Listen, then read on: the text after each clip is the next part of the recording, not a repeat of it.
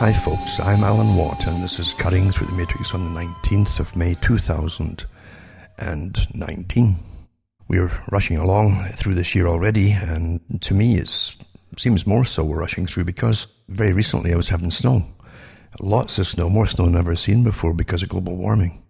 And since then, there's been a few days of nice weather on and off, but there's been a lot of rain as well. And I, I, I suspect there's going to be an awful lot of rain this year as snow basically is just a form of, of rain, isn't it? It's turning into rain now. And I hope it's not going to be one of these terribly, terribly, really uh, wet, wet summers like I've had a few years ago.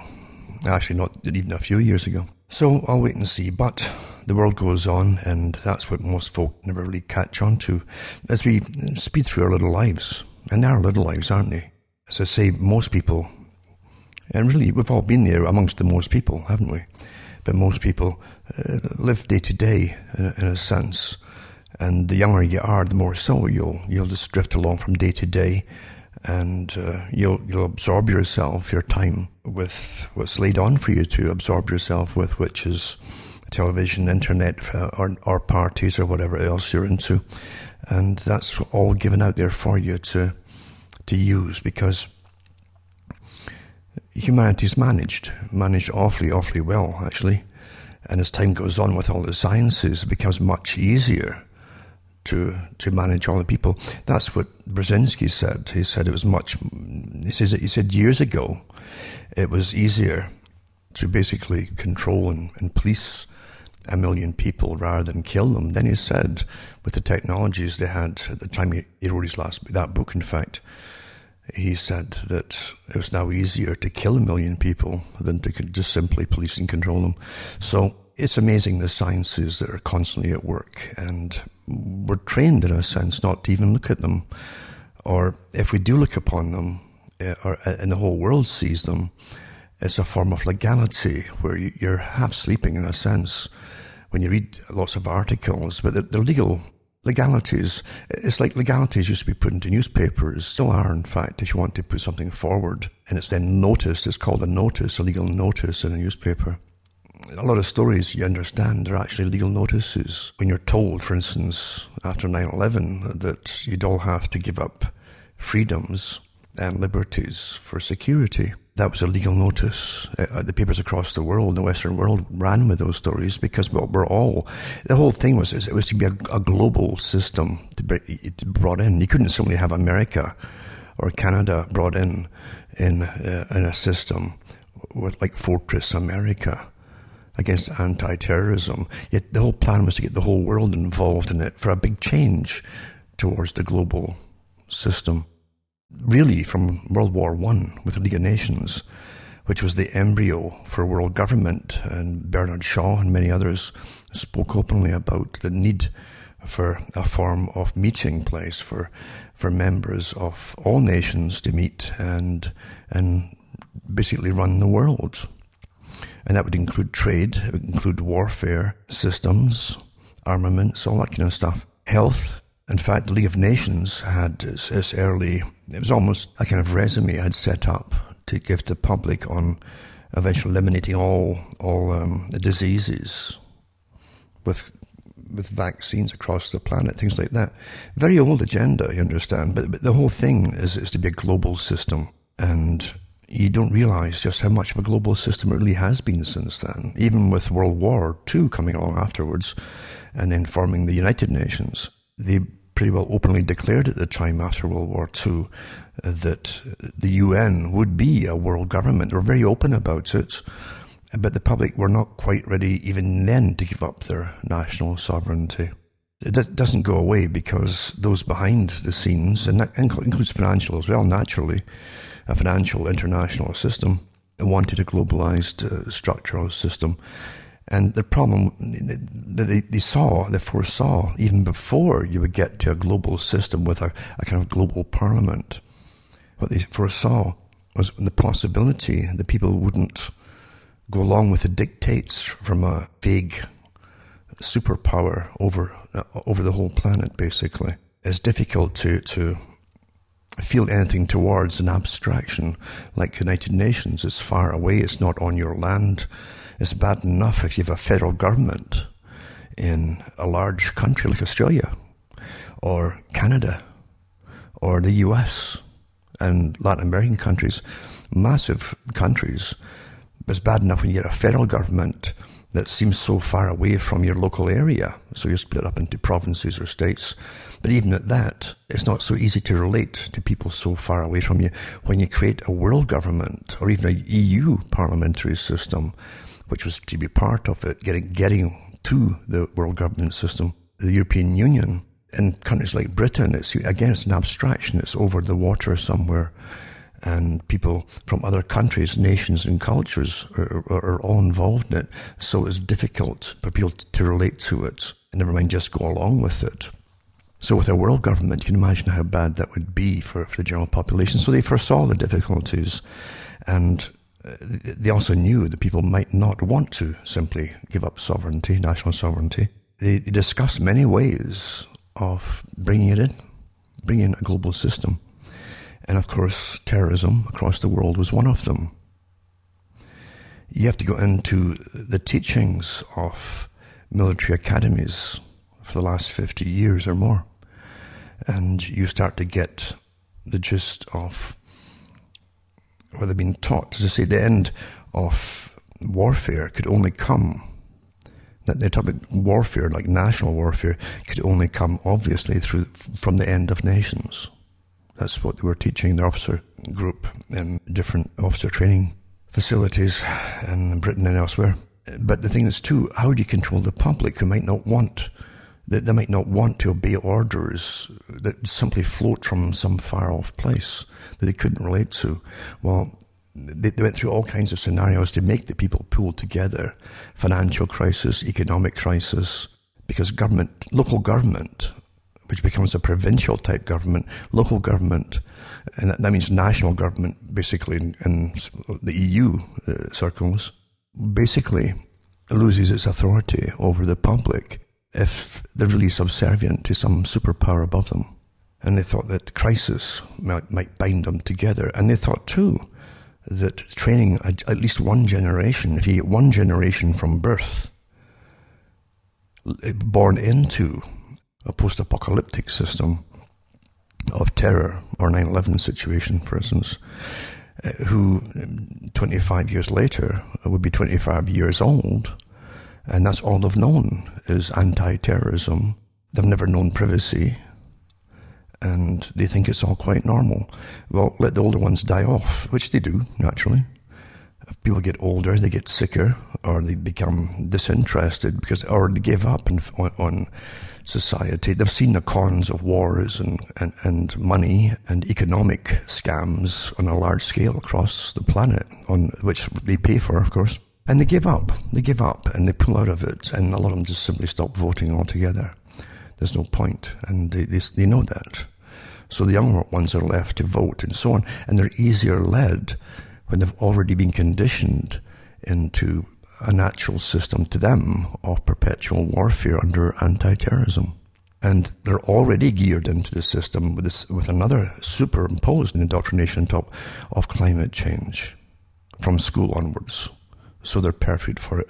And they, they'll sail into it quite naturally and think it's for the good of all. It's a war uh, to save the planet. It's the, the, the, it's a war of the people on the planet. So the people are the enemy, according to the Club of Rome, and therefore they go along with it all quite naturally. Uh, uh, these things were worked out so long ago. All these strategies, so long ago.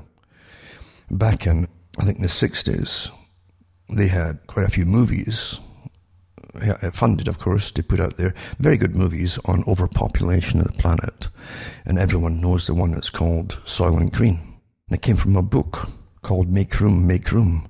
And the author talks about that. The whole idea was to, was to get the readers involved in, in, in believing that, that there's too many people on the planet.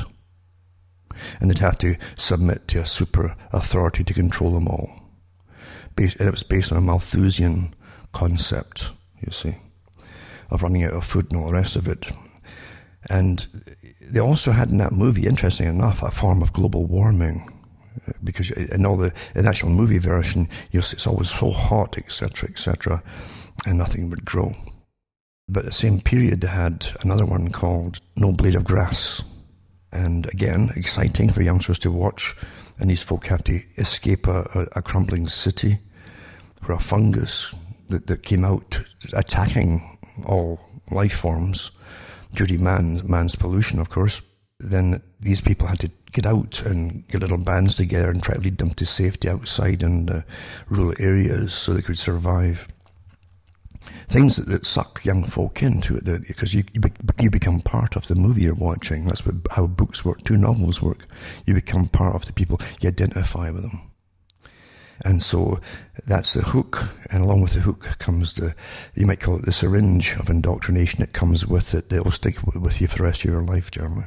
And it's been going to go for an awful long time. You have no idea how much indoctrination comes from fiction because our guards are down. We're not expecting to be indoctrinated through fiction.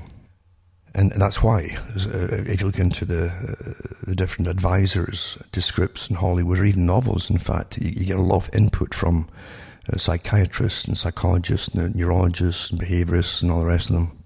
Big money involved in, in conditioning all of us, right down to inserting uh, certain, it's called political correct topics your updates for what you now must believe or how you now must behave or whatever it is into into the fiction to or into novels or even children's books inserting it all in there too so that they'll they'll they'll, they'll believe growing up that there's a battle on for the planet and they're part of it because you're the good guys.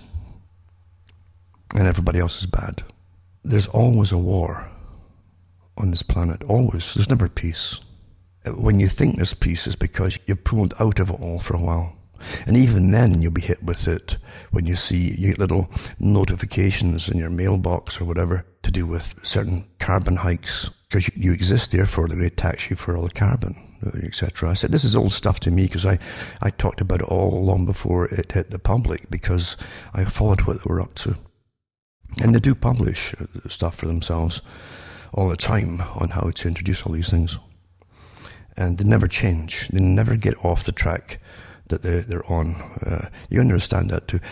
The, the massive bureaucracies that run this planet, uh, directly from federal governments and then indirectly too. Well, it's all from federal governments because they farm out so much of it to thousands and thousands of, of agencies now that run our lives and, and including, you know, psychological associations and again, behaviors associations. We pay for all. We pay for dearly for indoctrination.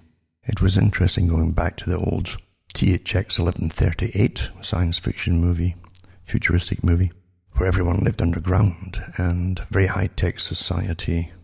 And people were drugged basically for the jobs that they had to do. They still needed humans for certain things. And the humans themselves were constantly drugged and monitored and all the rest of it. And they were unaware that they were getting monitored all the time. But they had Robocops, basically, these Robocops with big kind of uh, stun sticks that would torture them and, and, test them. But you actually see in, a, in one um, section of the movie where I think it's Duvall as the main character.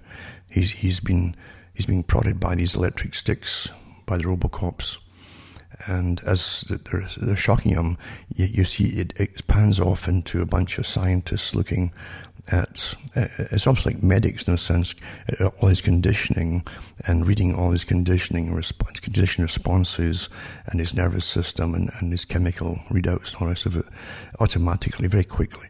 And it, it, it, it reminded me that we're all living in this already, aren't we? A system of massive observation. You have the technology out now where the, the yeah, the wear watches and all the rest of it, they constantly monitor your blood pressure, pulse and all the rest of it, and your breathing rates. And no doubt at all, uh, it'll go into, it probably goes into a lot of other avenues as well. Uh, they can analyze even fear, I'm sure, from your sweat and things like that.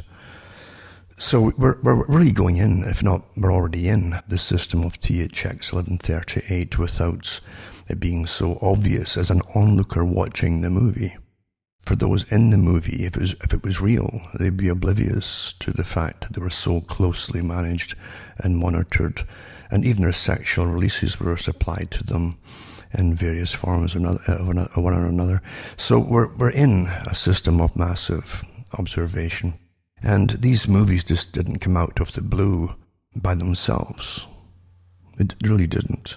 There's much science fiction, as they call it, that really was based on reports of their day and before that, where the writers, the authors were in with the futurist uh, groups of the day. They were employed by big think tanks, in fact, to, to try and foresee what the future would be according to all the data they had at the present time, where they could take it and how they could constantly dominate. Remember, power always must know what's going to happen. It must lead the path of what's to happen by owning all the tools that they foresee will be used up and coming in science and, and, and every possible other domain. So that's what they do. And that's how the world is truly, truly run. Uh, nothing happens by itself.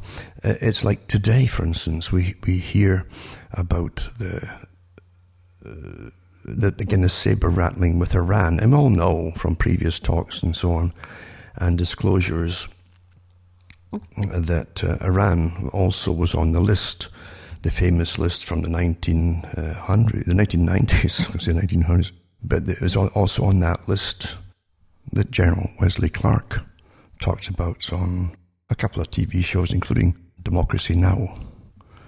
And he said there was a list and he, he named the countries and a whole bunch of other countries were to be taken out as well when George Bush was in after 9-11. So we lived through scripts and this, the actual uh, plan for that was drawn up before in, in the 90s, as I say. And uh, they always, it might take 20 years to get around to wiping out some of them, or even longer, but they'll, they'll do it because they never go back on their plans. And when you believe that you have a country uh, that truly serves your interests, good luck in finding out uh, any truth to that, that statement that they serve your interests.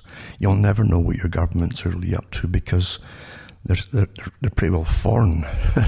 All countries, really, they're pretty well foreign to the interests of the public.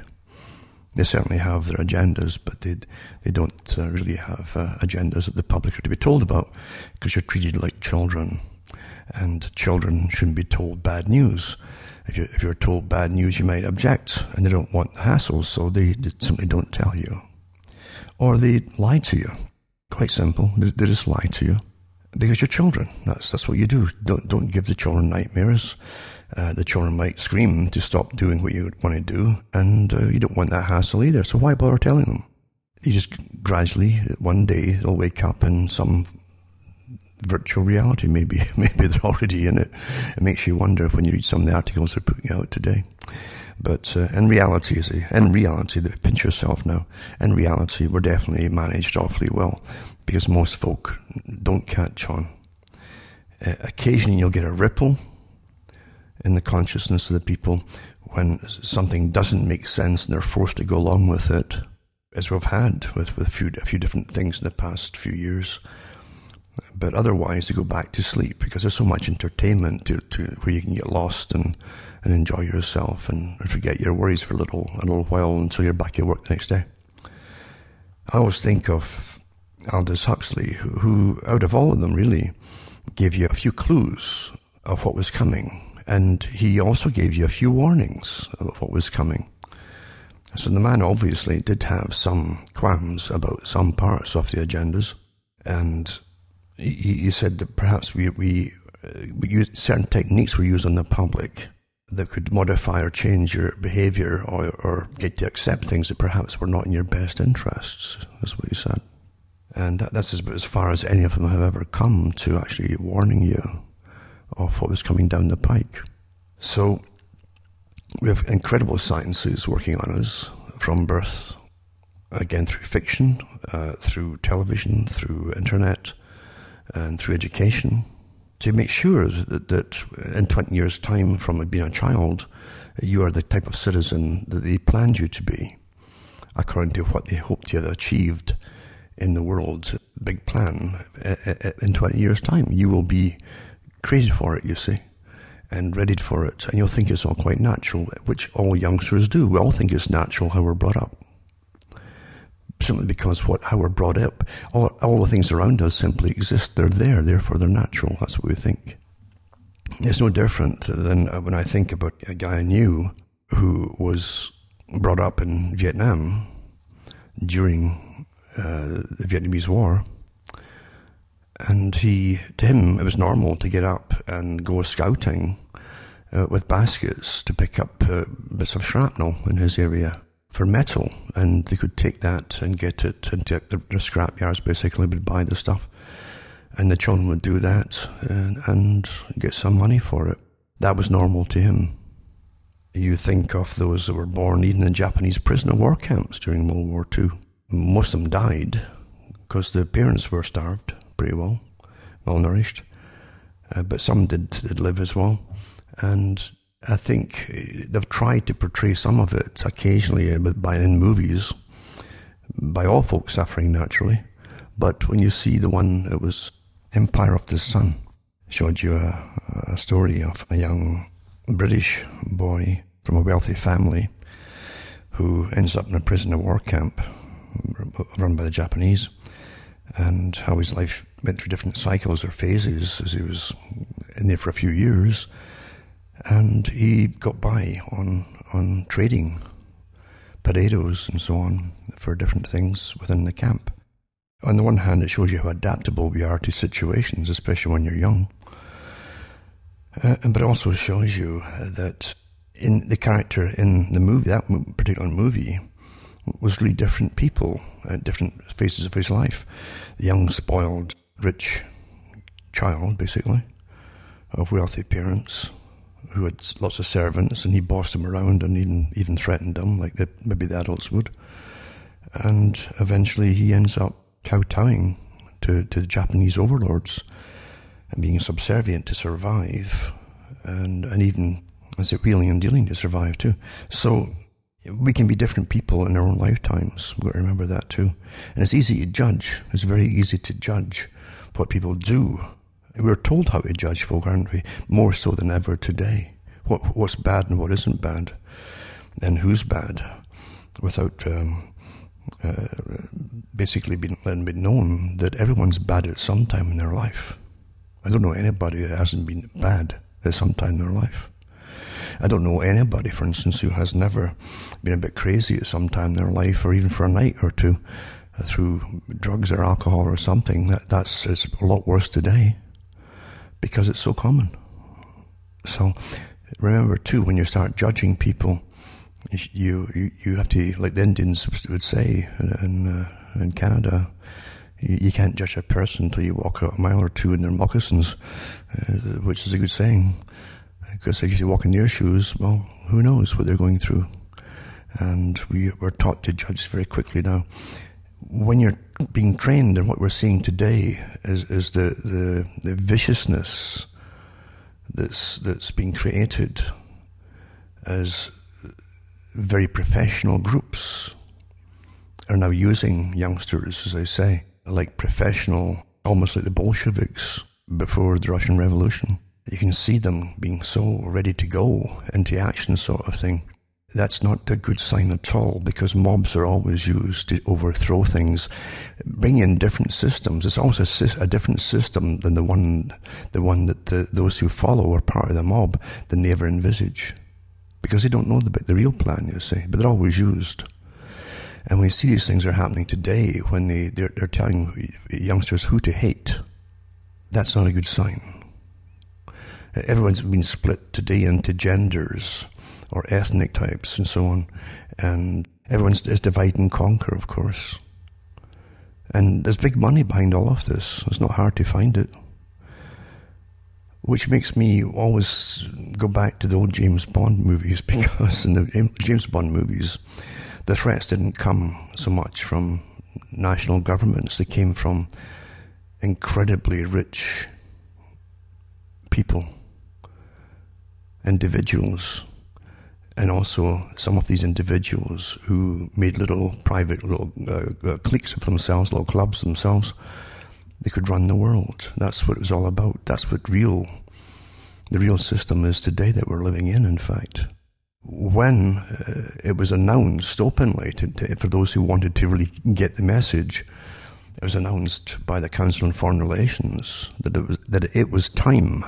It was time, they said in an article, for the, the big philanthropists and those who wheel and deal and talk about the multi-billionaires and so on that run the planet, for them to come forward and stick up their positions and help to, to govern the world. Well, that, that was an announcement, again, a legal announcement that since happened, by the way, that wasn't put up for the public to vote on because you don't vote for these people. So why should the part of the, them being rich give them the entitlement to rule our lives in some one way or another? Hmm? You see how we float through life, but we don't really question it. And believe you me, if if you don't question things, you, you'll you'll end up in, in a in a you're already in a, a form of a prison. Of course you are. In a prison, you're watched continuously. The panopticon system. I think Bentham or one of the guys in Britain in the 1800s came up with that idea where you could you could watch all the prisoners, but they never know if you were watching them or not from a central hub. Well, we're all being watched now, and uh, just like prisoners, we now accept it because it's necessity, you see. I gave talks on necessity before. That's always what they use, the reason for taking your rights and freedoms away. Necessity. And the sad thing is today, as it always has been, there are plenty of people working for government uh, and even the, the lower orders, you might say, who will do the bidding of those when they're, they're told to use simply br- use brute strength, they'll use it. They will use it. I can remember reading when I was a child about the Highland clearances and some of the places like the island of Skye, for instance, and and the people were getting toughed off the land that they'd lived on for thousands, well, yeah, thousands of years because the land was being given over to. There's a lot of finagling going on, but a lot of the guys that were the present day lords didn't have the land at all. But now they do, of course. They, they, they claim that they had it by ancient right and all that stuff. But a lot of the, the people were turfed out of their homes, and the houses were burned behind them. The crofts you'll still still see the remains of some of these crofts, the kind of foundation walls and, uh, and some of the all all across central and uh, well, uh, northern uh, Scotland. It's just uh, incredible, overgrown with, with grass and, and moss and all that. But you, you can, they're still there. But the fact is, the people were, were tossed out, and they couldn't had no, nothing to carry anything with them. They were tossed out to die, basically. If you were poor, that's what happened and they didn't have horses, they didn't have carts, and they were tossed out and told to get off whoever Lord's land it was now was, or whoever he sold it to, or whatever, to put the sheep in. And there was a, a few cases that were noted for incredible cruelty, and cruelty was common then. Because you can always pay guys to wear uniforms and use truncheons and batter the people. And they battered the women because it was women who had a chance of just being battered.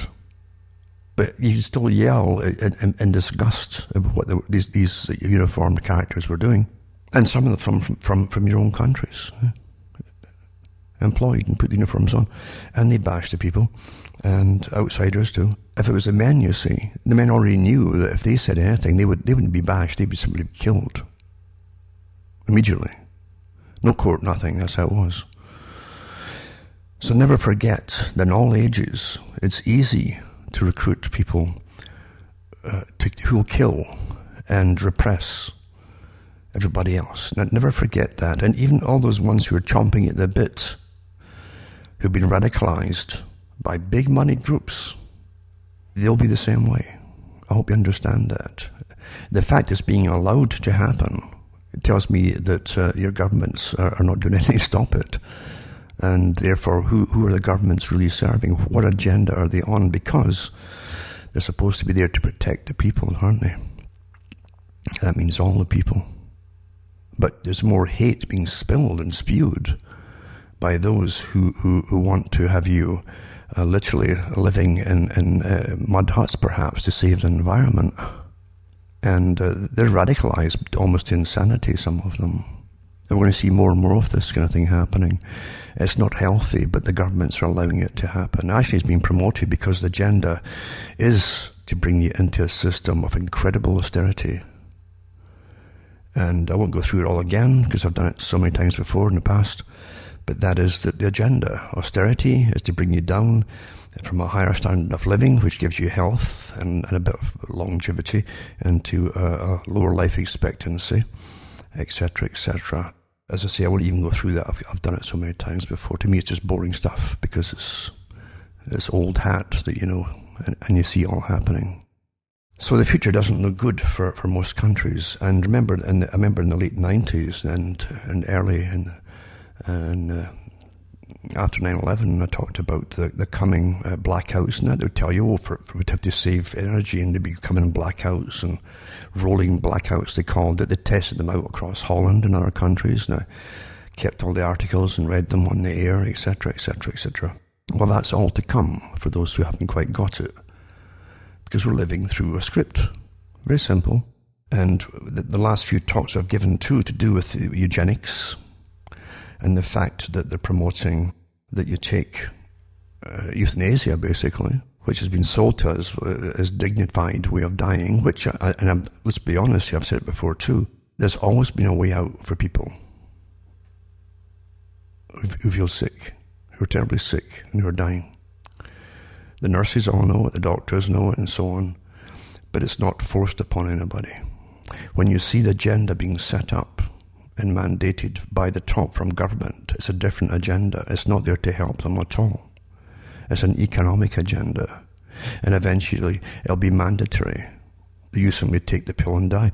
They've had professors on in Australia pretty well saying that a few years ago.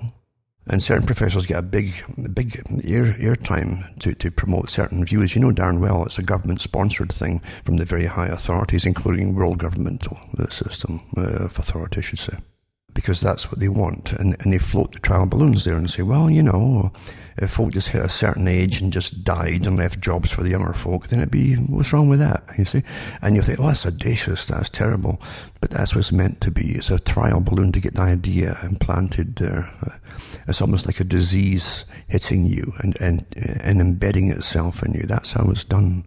So the next step and the next step seems a little bit easier. Oh, well, maybe they're right uh, and it's just too easy to go along with it all. It's up to the people what they want.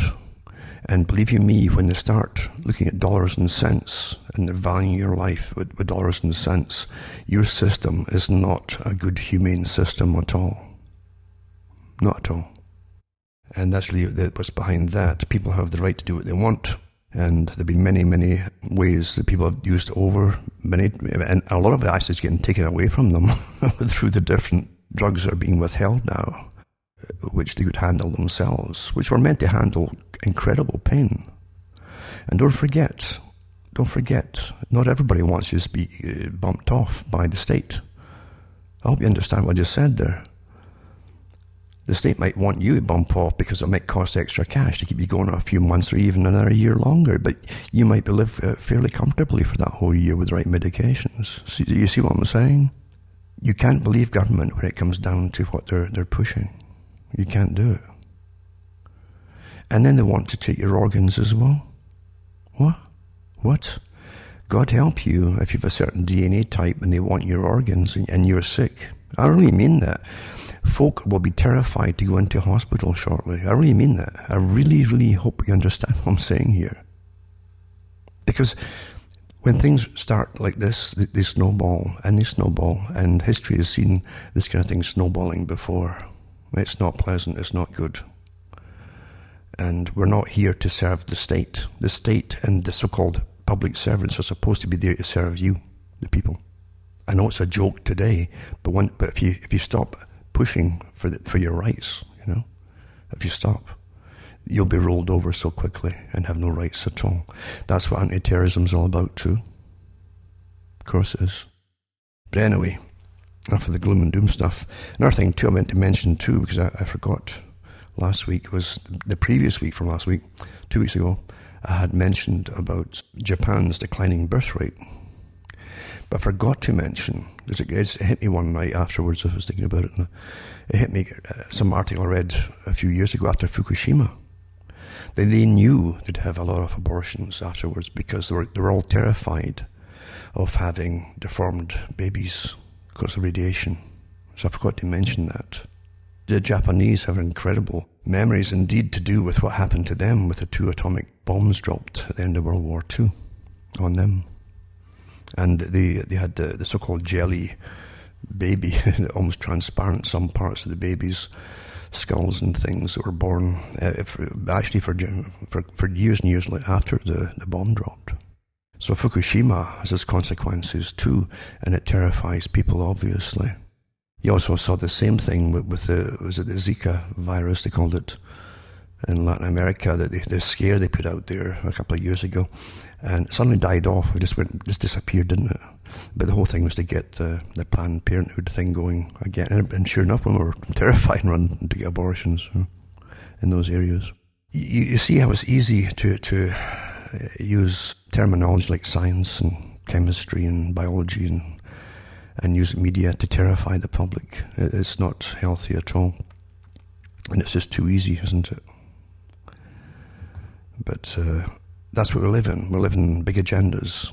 And remember, in the 1800s, the 1800s, it was a time of, of uh, industrial, massive industrial growth, uh, incredible outputs of, of things in industry. And it was a time of uh, the, where they brought in the, the, time and motions men who would go in there and they see what, what, was taking, how long it was taking to do each little job in a factory, and they would tell you hurry up, make you part of the machines almost until you had no life at all. It was bad enough before they came in, and then it was it was hell afterwards for a lot of people to get more profits out of the, the employees and more more profit for the items they were producing. That's what it was all about.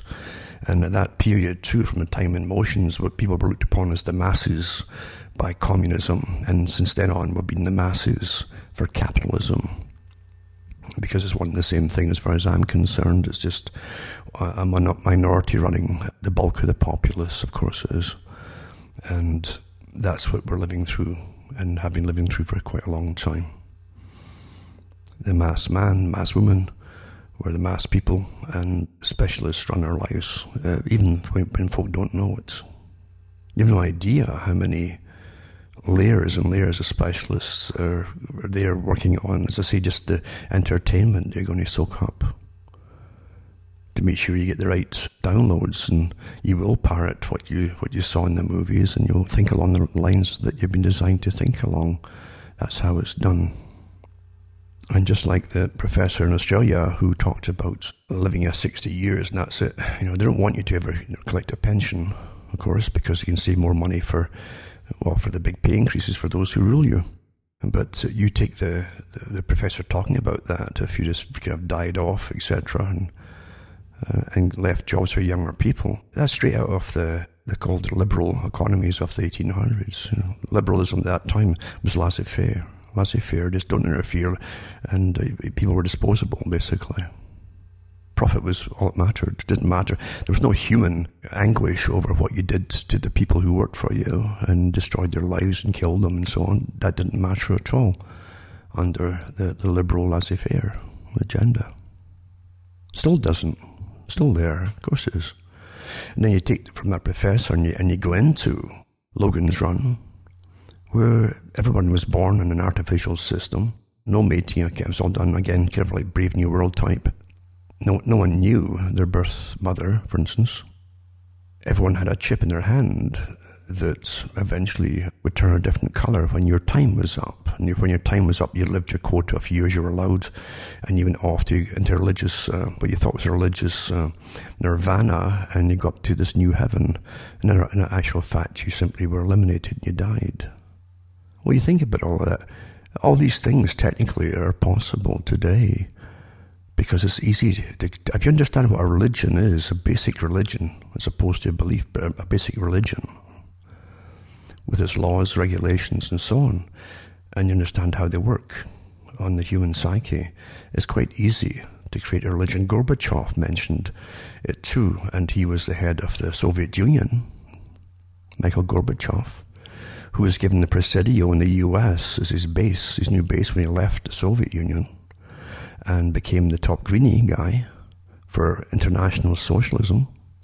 And he said in his own writings that, the, that he was an atheist, he said. It was a kind of question and answer. One of his books was a question and answer. Very written, almost like a, the Soviet style was almost like for children.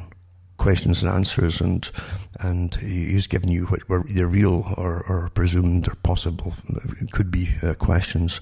One of them was about religion. He said, "I don't, I don't believe in gods or deities." He says, but later on in the same book, he mentions that for the future of the world, he said that they would have to create a, a, a, a form of earth worship, training the youngsters, a form of earth worship, he said, for international socialism to work. Well, that's the, your whole green agenda. That's what we're going through right now.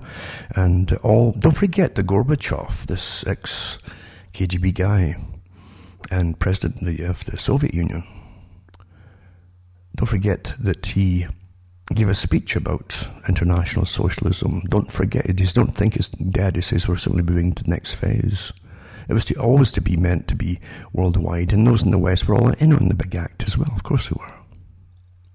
Margaret Thatcher introduced him to the world, the so-called right-wing Margaret Thatcher, and had him on her arm, this new trendy Soviet, introduced him across the world to heads of state. A few folk noticed and thought about it and clued in, lots didn't. Most people wait to be told what to think about things, and that's a sad truth. And that's why it's easy for your opinions to be given to you if you're well trained. As I say, when it comes to end of life, when the state is really looking at economics, then they've told you what your purpose is in life is, is to create finances for the planet and, and money through taxation for the planet uh, for a big agenda which you'll never understand. You're not supposed to understand it. But when you lose your value for life and when you're literally looking at economics as opposed to giving people uh, proper treatment right to the end of life, and I mean proper, there, there, could be no pain at all if they're given the right medications. And a lot of folk want to talk to relatives and so on. And because there's many things at the end of life that you can you, you, you you've never said or told even the offspring and so on, and you can share it all. It's important. But what is disgusting, and I would say this, is a lot of these hospices they have today that they're farmed out as, as they trained the public not to look after their own are not uh, even hygienic. Some of them they're all for profit, aren't they? We forget that. Sad state of affairs of the human condition when we've, we've tossed the older folk out, basically. Very, very sad indeed. And when you've done that, you've also devalued your own life because eventually it's your turn as well. Who's going to help you? But I'm not here, to, as I say, to preach. The fact is, I want just to mention that, remember, you can still buy the books and discs I have at cuttingthroughmatrix.com and help me tick along. I always forget to mention it. Once in a while, I go through a little spate and remember for two or three weeks, and then I forget again. But the fact is, we're going through such incredible changes, and you're trained up to each phase of change, and people don't know they're trained up to it. That's why they accept it as they roll over to the next step. And you can, I, I can see the steps we've moved over in the last few months alone quite obviously. And now you're getting ready, as I say, for possibly the next war, no doubt, of other countries on the list, uh, the, the famous list. will have to go through it, and it won't be tolerated speaking out against it, obviously. This is none of our business, apparently. We're here just to finance all and and keep quiet. We're we're dealing with a form of intolerance now like I've never seen before, and it's getting worse and worse all the time. There's an article here. I don't know if I read it before, but I meant to last week. I think it was. It was this former U.S. drug czar. I like how they use the terminology czars. Eh? It's Russian again, isn't it? So a national focus on focus on opioid epidemic is overlooking a real culprit, and it says fentanyl and heroin are much cheaper and more accessible than OxyContin, the former drug czar Bill Bennett explains. He was the nation's first drug czar. he czar. Said Monday that the debate about the opioid overdose epidemic wrongly focuses on prescription drugs.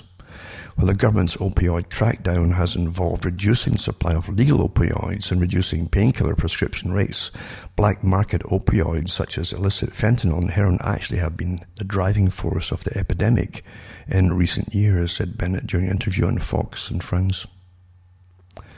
So the nature of the problem has changed in the last two or three years, and he was director of the Office of National Drug Control Policy under President George H.W. Bush.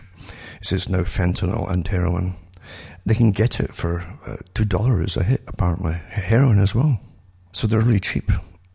He says, when I was up in New Hampshire, they told me you can pay $10 for a pill to get an Oxycontin, but two bucks to get heroin, three bucks to get fentanyl. See, there's nothing, nothing is happening they don't know about. so believe you me, um, there, there's many, many different drive, different agendas on the go right now, and you'll never get to told the truth on any of them. Believe you me.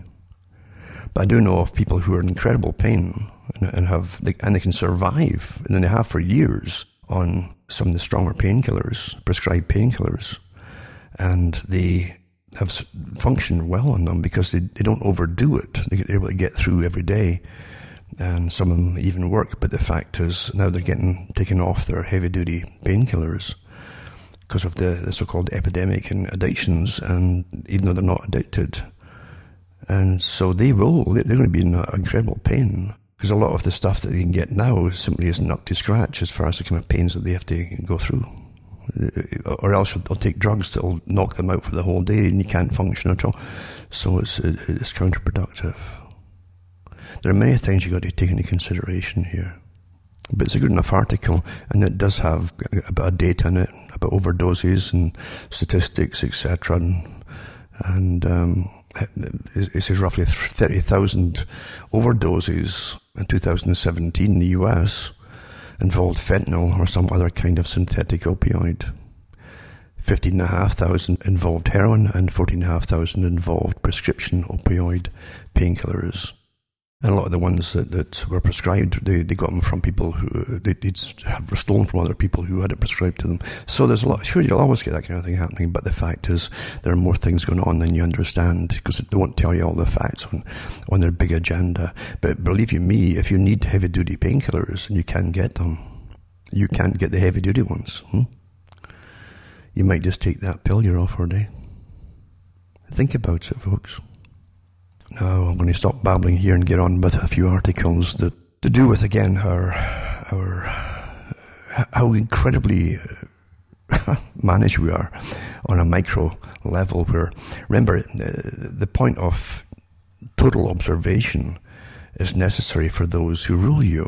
They, they, they're terrified of, of people doing things they don't know about. They want to know everything about you 24 hours a day. Anyway, you're getting them all meeting together now, and says Jacinda Ardern won't rule out blocking Facebook if used to spread extremist content. I think she's part of it right now with a couple of other leaders. Macron, she's meeting with him in Paris, and other leaders too, as they go ahead and start, again, restricting what's going to be put out there or allowed out there until you have to be awfully nice and you live in a you live in the kind of world, actually, that uh, Fahrenheit 451 was about. If you see that one, there's a good uh, film version of it where you'll see how the people act to, to live television. You're part of the television interaction with it and how you're supposed to behave. It's all very, very nice and okay, and you know that's that's what you're supposed to get brought up in. And I, I, I, used to be, I used to wonder about that movie because the, the movie was done in Britain at the time, and they even showed you the incredibly ordered socialist system that they would bring in, where even when the, the, the, the when the state authorities were driving through the streets with loudspeakers telling them all come out in their front gardens, everybody in the house and so on, you, you see all these hundreds and hundreds of families garden in their front gardens obediently and never asking questions, and that's your, that sure system there. So uh, again, uh, I'll put these links up on that. Also, you've got the massive hype uh, about, and I won't go into that either because it's, it's essential that they go along with it. You're destroying the planet and global warming and glaciers are melting and all that stuff.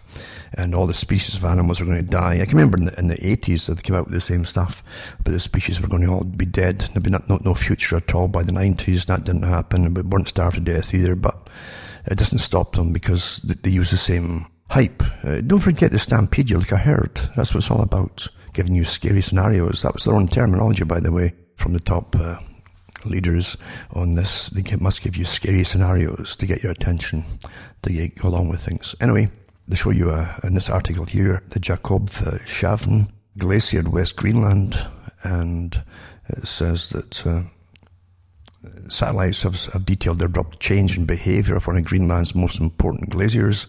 It says this one was the fastest uh, flowing ice stream on the, island, traveling at 17 kilometers a year. As it sped to the ocean, its front end also retreated and thinned, dropping in height by as much as 20 meters a year.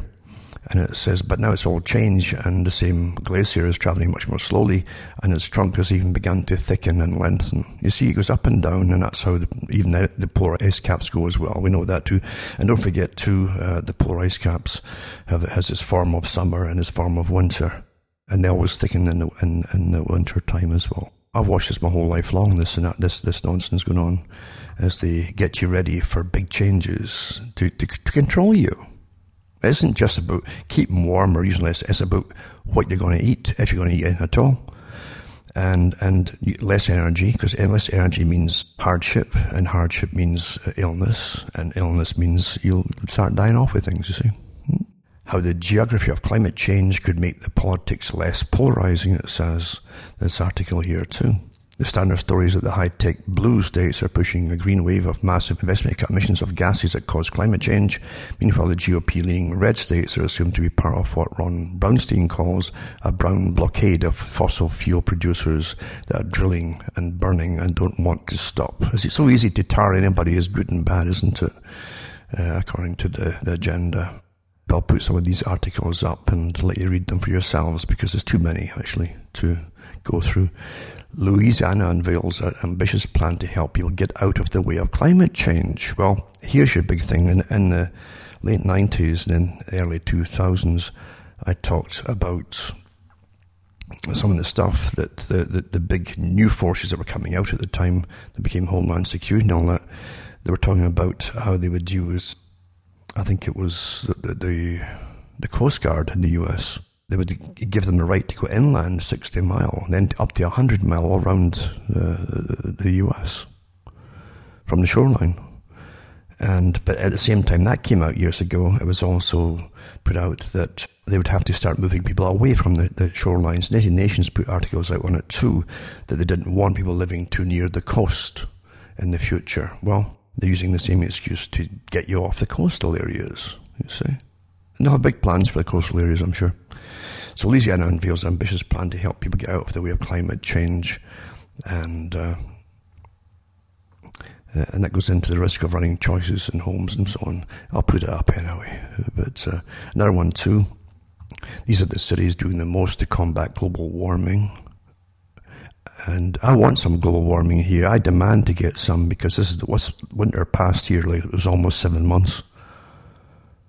Seriously, I'm, I'm still got heating on at home here and it's almost June. So I demand my share of it. That's that's why I want to start a group up to demand our share of global warming. Since we're paying all these carbon taxes. I'll put the article up, this one up too. It says that's a, this is the collusion of a CDP, a non-profit group that pushes institutions to detail the greenhouse gas emissions often able to move faster than their national counterparts. Metropolitan authorities from London to Sydney and Boston among a group of 15 setting out the most rigorous plans to achieve carbon or climate neutrality by 2050. If you have neutrality of carbon, you're dead. And if you don't put out carbon dioxide, you're dead. And carbon dioxide, by the way, is a trace gas. And it's completely invisible. It doesn't cause a haze.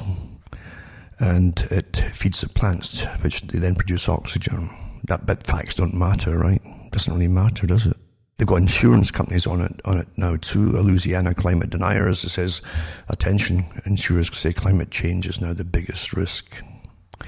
And then this one here is to do with Florida, if a new bill passes, Florida could fund a program specifically dedicated to assessing and preparing for the impacts of climate change. We're going to get taxed in the ground up, but that's austerity, folks. Hmm? And to pay an awful lot for energy because that was that was the part of the plan that I read a few years ago, where you they said that uh, all your spending money would go to basic necessities and energy and so on. There you go. In a post-consumerist society. Governor Ron DeSantis announces major water policy reforms, and that's also for Florida. For I think it's Tallahassee, it came out of this one here. This article too.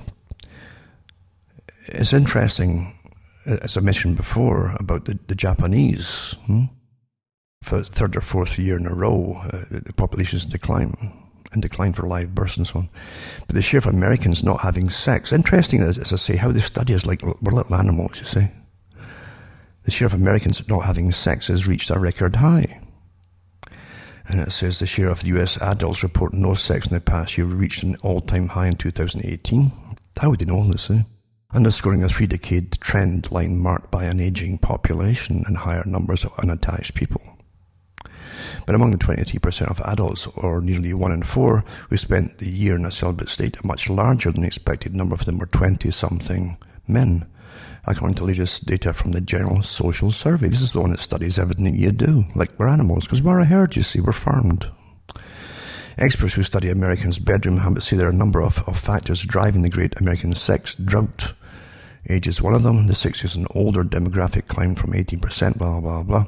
This year reported no sex has consistently hovered around 50% and it's about changing the other end of the age spectrum, maybe playing an even bigger role. The portion of Americans 18 to 29 reporting no sex in the past year more than doubled between 2008 and 2018 to 23%. You understand they've got targets to, that, that they want the society to come to. That's why they study you like this. If you haven't figured it out? And then you have US births are the lowest in three decades despite improving economy ties in with what I just read there. It ties into with the Japanese one. With with you see, it's all working. You see, it's working, working, working. See, and uh, at the same time, though, you get other surveys saying that, that the population is increasing because of mass migration. And, uh, and so on. So, so you, again, you would understand they have different. It's multi-layered what they're, they're giving you. They're looking about the traditional populations of the country uh, is declining, declining, declining, etc. So it's working, right? That part's working. On the other hand, they're always bitching there's not enough people left to, to pay off your, your, your debt, your national debt, and so on. So which one is it they want? Hmm?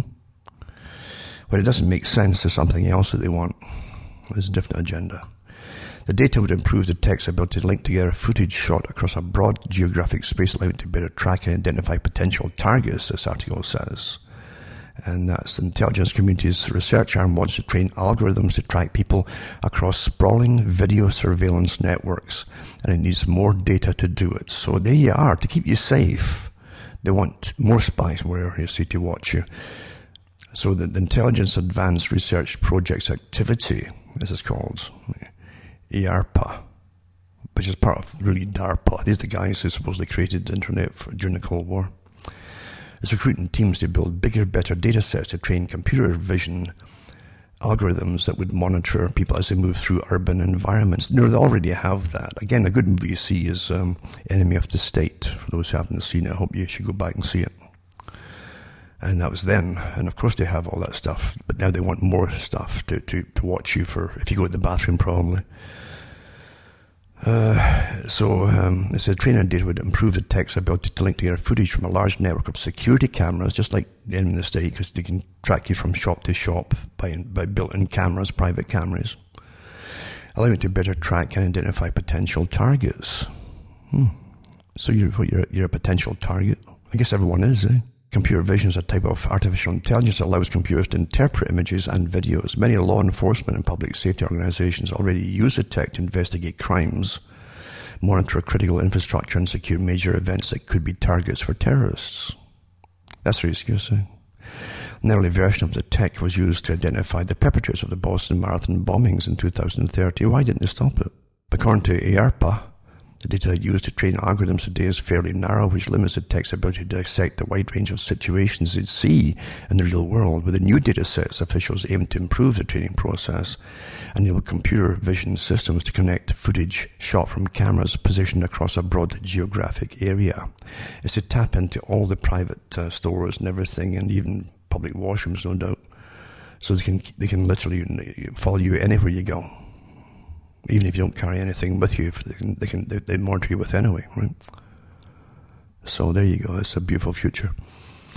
The Chinese facial recognition startup can identify a person in seconds. They put out quite a lot of good stuff from China to show you what they're doing, as opposed to what they do here. And uh, they have cam- they have glasses, for instance, that can uh, literally come up like little computer screens and and identify people in seconds. So plans to be the global leader, uh, leader in artificial intelligence by 2030, a market where the facial recognition piece alone is expected to garner $9.6 billion by 2022. And it's a Shanghai based uh, YITU technology. In wide recognition for its facial scan platforms that can identify a person from a database of at least 2 billion people in a ma- matter of seconds. Isn't that wonderful? Hmm? Isn't that wonderful? Eh? And then, then you get this. Here's what happens if you don't comply to the new system. You understand? You see, you've got to, you've got to obey and, and allow yourself to be. You're a little minion, for goodness sake. So behave like one. A man was ordered to uncover his face in front of a police camera, and then he was fined ninety pounds. So Metropolitan Police stopped and fined him ninety pounds for disorderly behaviour. And what was the disorderly behaviour? He tried to avoid facial recognition cameras in East London. They slapped him with a fine for disorderly conduct after he tried to cover his face with his hat and jacket when he spotted the controversial facial recognition technology in Romford, East London. The tense encounter was captured by BBC Click, which was filming the Metropolitan Police trialling of the use of the technology around the capital. See, BBC is part of uh, the, the, British government and intelligence system. Technology has attracted criticism and accusations of a big brother approach to mass public surveillance. I love, love what they say. It's got, like they're just starting a big brother approach, and that's what you're, you're just you're just noticing it. Who's kidding who? They were arresting folk with cameras in London when they first brought out the, the laws after 9/11, just for taking pictures of famous places. So how many little warnings do you need? The technology has attracted criticism and accusations of a big brother approach to mass public surveillance. Huh? Question mark. I'll put question mark in what? While Scotland Yard says it will help the force cut crime, it always say that its use has provoked fierce pushback in London, already frequently named as one of the most surveilled cities in the world due to its vast CCTV camera network. I remember reading articles back in the 90s about uh, the big, big military industrial conglomerates, basically, at that time already pushing into surveillance because they said that if we go into a world with no wars, that was the whole thing, there'd be no wars in the future in a, in a global society. In the 90s, that was all you heard was globalism, globalism, and one world systems, and, and everybody accepted that. That's, that was the mantra for about 10 years. And it, it didn't stop until 9 11 happened. You're back to being a nation because they they need warriors to go off and fight abroad, you see. But, that, but in the 90s, it was, oh, we're so wonderful, we're global, blah, blah, blah. And that was a big thing. Oh, my goodness, how are we going to make money for our big, big war industries without war? So we're going to uh, mass surveillance and stuff. That was going to be the future. That's what they said, folks. I got the articles. So here they go, and uh, you're still all shocked when they when they go the next step and the next step and the next step. At least that's what they pretend. So it says, well, Scotland Yard says, yeah, Scotland Yard says it'll be, oh, no, it's going to help them. It's going to help them, eh? Blah, blah, blah. It says in the exchange captured in the BBC clip, the man is shown attempting to cover his face, then being pulled aside by officers. He tells police, if I want to cover my face, says, I'll cover my face. They even say me face as though he's a low class guy. I'll cover me, me face. That's the way that they're saying it here. Isn't it disgusting how they put the person down as lower class, huh? This for their little push. This is a, it's like an ad dish, you see, it's like a promo. If you want to cover me face, I'll cover me face. Don't push me over when I'm walking down the street. But that's a natural thing. Don't push him over when he's walking down the street. Then he asks an officer, how would you like it if you walked down the street and someone grabbed your shoulder, you wouldn't like it, would you? The officer tells him, calm yourself down or you're going in handcuffs. It's up to you. Wind your neck in. Wind your neck in. Hmm. The man replies, you wind your neck in. After he receives the fine, the man tells a reporter, a man down the road uh, had told him the police were trialing the AFR technology, so he had covered his face. Well, that isn't that his right? See, they're telling you you're a bad person if you want to cover your face up. Because they want to see you. This is intimidation, mass intimidation on the general public. Just to be, you're getting trained into all the sci-fi's of dystopian futures. It's all here. It's here, folks. Hmm. And then the threat of a ninety pound fine. Oh, there you go. Hmm. It said here that the Metropolitan last year promised the Metro, they call it the Met, not to bring the technology back to Notting Hill Carnival after a public outcry at the use of automated facial recognition kit at the Major Street Party in 2016-17. A damning report published last year by campaign group Big Brother Watch found the AFR kit used by the Met had a 98% false positive rate. So eh, this is hell they're bringing in here, folks. So it won't matter. 98% eh, false positive rate where, when they can storm your home, grab you, because they got your face mixed up with somebody else because the computer made a mistake. You're right into Brazil, the comical movie, the satire. The Monty Python crew put out the movie Brazil. Watch it. Where it was it Tuttle gets mixed up with Buttle in a bureaucratic foul up and the guy gets wiped off the face of the map. It's here, folks. A protester from the group appeared in the BBC clip carrying a saying Stop Facial Recognition. The Big Brother monitor can be seen asking an officer of the man that had been taken aside, What's your suspicion? And then a Big Brother Watch activist uh, questions a policeman about why a man was stopped for covering his face. The officer replies to him, the fact that he's walked past clearly masking his face from recognition, so that's a crime now. I would do the same, she replied, and it gives us grounds to stop and verify, the policeman responds. No, it doesn't. The protesters fire back. On the day the BBC was filming, three arrests reportedly resulted from facial recognition alone. sure, would they prove it to you? but that's what you've got now. That's the system you're living in. And you accept it step by step, and it leads the way to hell. Way beyond the Stasi in East Germany, way beyond the, the, the old secret police and, and, and every totalitarian government. We're way beyond it now, under the guise of keeping you safe, you know. How often has that been used down through history? Hmm? You're keeping you safe. A British general says there's no increased Iran threat in Syria and Iraq, prompting a rare rebuke by the Pentagon. See, everybody's got to get on board for this because it's on the list, right? There's been no increased threat from Iranian-backed forces in Iraq and Syria, says Major General Chris uh, Ghika. And uh, so he's, there you go. So they're bashing them back again. Oh, you can't say that, you know. So the British general was on the receiving end of a rare rebuke from the Pentagon for saying that. He's a deputy commander of Operation Inherent Resolve, the US-led coalition fighting ISIS, disputed claims from the White House that forces in the Middle East are facing an increased threat from Iran or its allies. Well, facts don't matter. you see, It's on the list. And the list uh, isn't even yellowed with age. It should be, but they still do it. And time warp speed. This is this is like a, this is like a replay of uh, Bush's group at the time after 9/11 because it reminds me off it. Time warp speed. Congress demands urgent Iran briefing. You know, I can remember the guys around Bush at the time said they were told, ordered by Bush and uh, Rumsfeld, to to bring in really um, very iffy. It didn't matter how iffy any, any accusations against against the, the guys on the list were.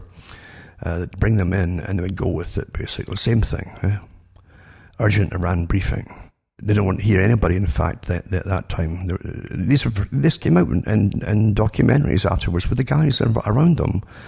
Some of these agents uh, admitting they were told not to put forward anything that was negative regarding an invasion to, of Iraq, etc., but only positive things. They could, even no matter how iffy they were.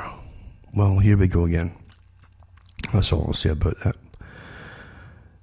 And also, gene editing will it make rich people genetically uh, superior? It's back to eugenics again. It's always been here, of course. And to talk about uh, technologies as gene editing offers unprecedented control over our own biology. The latest wave of medical advances, including powerful DNA editing technology like CRISPR's uh, Cas9, is a source of excitement and optimism. Well, it won't be for us because we're supposed to, you know, we're not important enough to keep alive, apparently. They are using uh, more advanced technologies uh, and sciences in medicine to give longevity to the right kind of people who are awfully rich or important. You see, that's how they're they're classifying all this stuff today. And there's lots of uh, uh, technologies now where they can they can put certain plasmas into you of uh, antibodies that'll kill off different, different cancers if they want to. And this is not make believe stuff. This is fact. There's articles out there in the, in the newspapers about it, where some types of breast cancer, in fact, in stage four, have been uh, cleared up completely. Quite amazing. But will they give it to you? Ah, well, that depends who you are and how much money you've got and how important you are. This is a kicker too, eh? Here you have people having less sex, supposedly, according to the, the, the, the big uh, system that constantly monitors us and, and puts out questionnaires and all that. But here's a fallen number of UK deaths. It hits the profits at a funeral provider. The provider is called Dignity. I guess that's from death. I'm not sure of it. But Dignity said there were 12% fewer deaths in the first quarter of 2019 than there were in the same period a year ago. Wow. Well, what, what do you know? I guess they better speed it up, don't they? For the profit, it says revenues of 8.1 uh, million pounds were 15% lower than for the same period last year, and underlying profits fell by 42% to 21.7 million pounds uh, as the number of deaths fell 12% to 160,000. Well, oh, goodness me, that can't go on, you know. Hmm? And then we have the, the whole thing with uh, this uh, Huawei.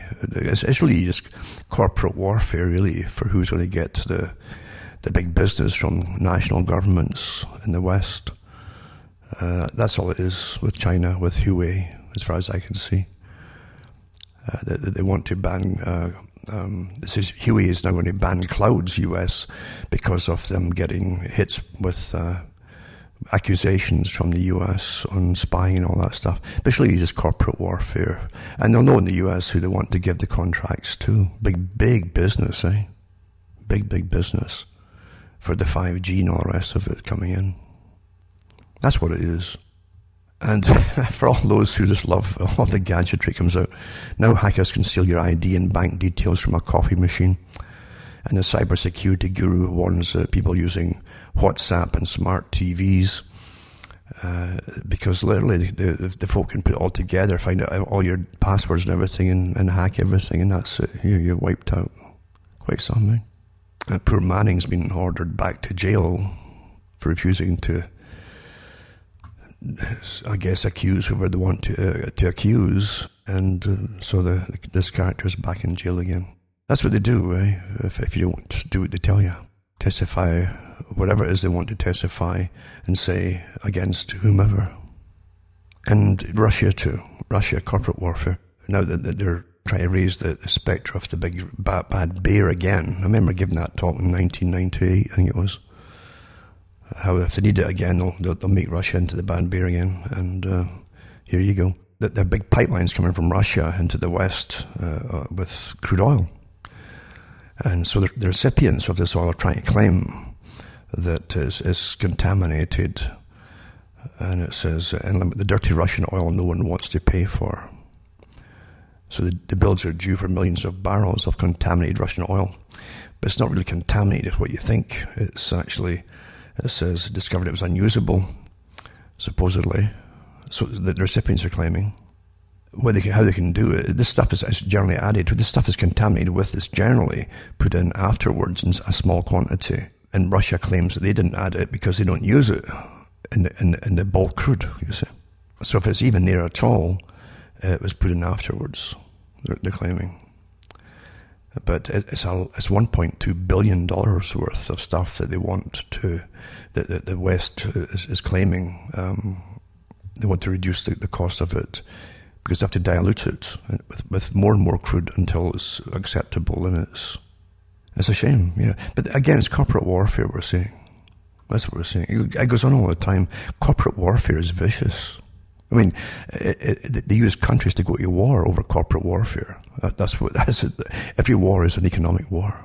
Somebody wins, and uh, the peasants fight it for, for, for those at the top, and and the corporations always win.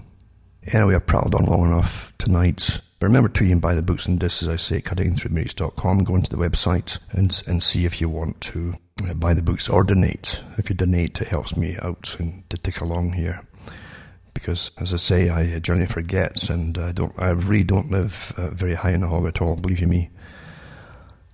Uh, big, but uh, what's kept me going is the fact that what I have put out has had such incredible response from people all over the planet. And you'd be surprised at the amount of people who use the data. I've never mentioned you, of course, most of them, but everybody uses the data and puts it into their own shows and things like that too, or articles because it's all uh, verified and it's not make believe and it's official sources. So remember, you can help me out too.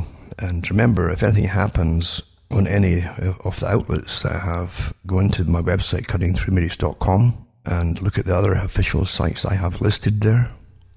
That's also where you, if you want to send donations or purchase the books. The only place you'll get that is on my own official site. Anybody else, anybody else's site selling my stuff, it's not mine. Well, it might be mine that they've copied, but I'm not getting the money for it. Believe you me. So if anything happens, go to cuttingthroughmatrix.com, look at the official sites I have, all listed there on the com site.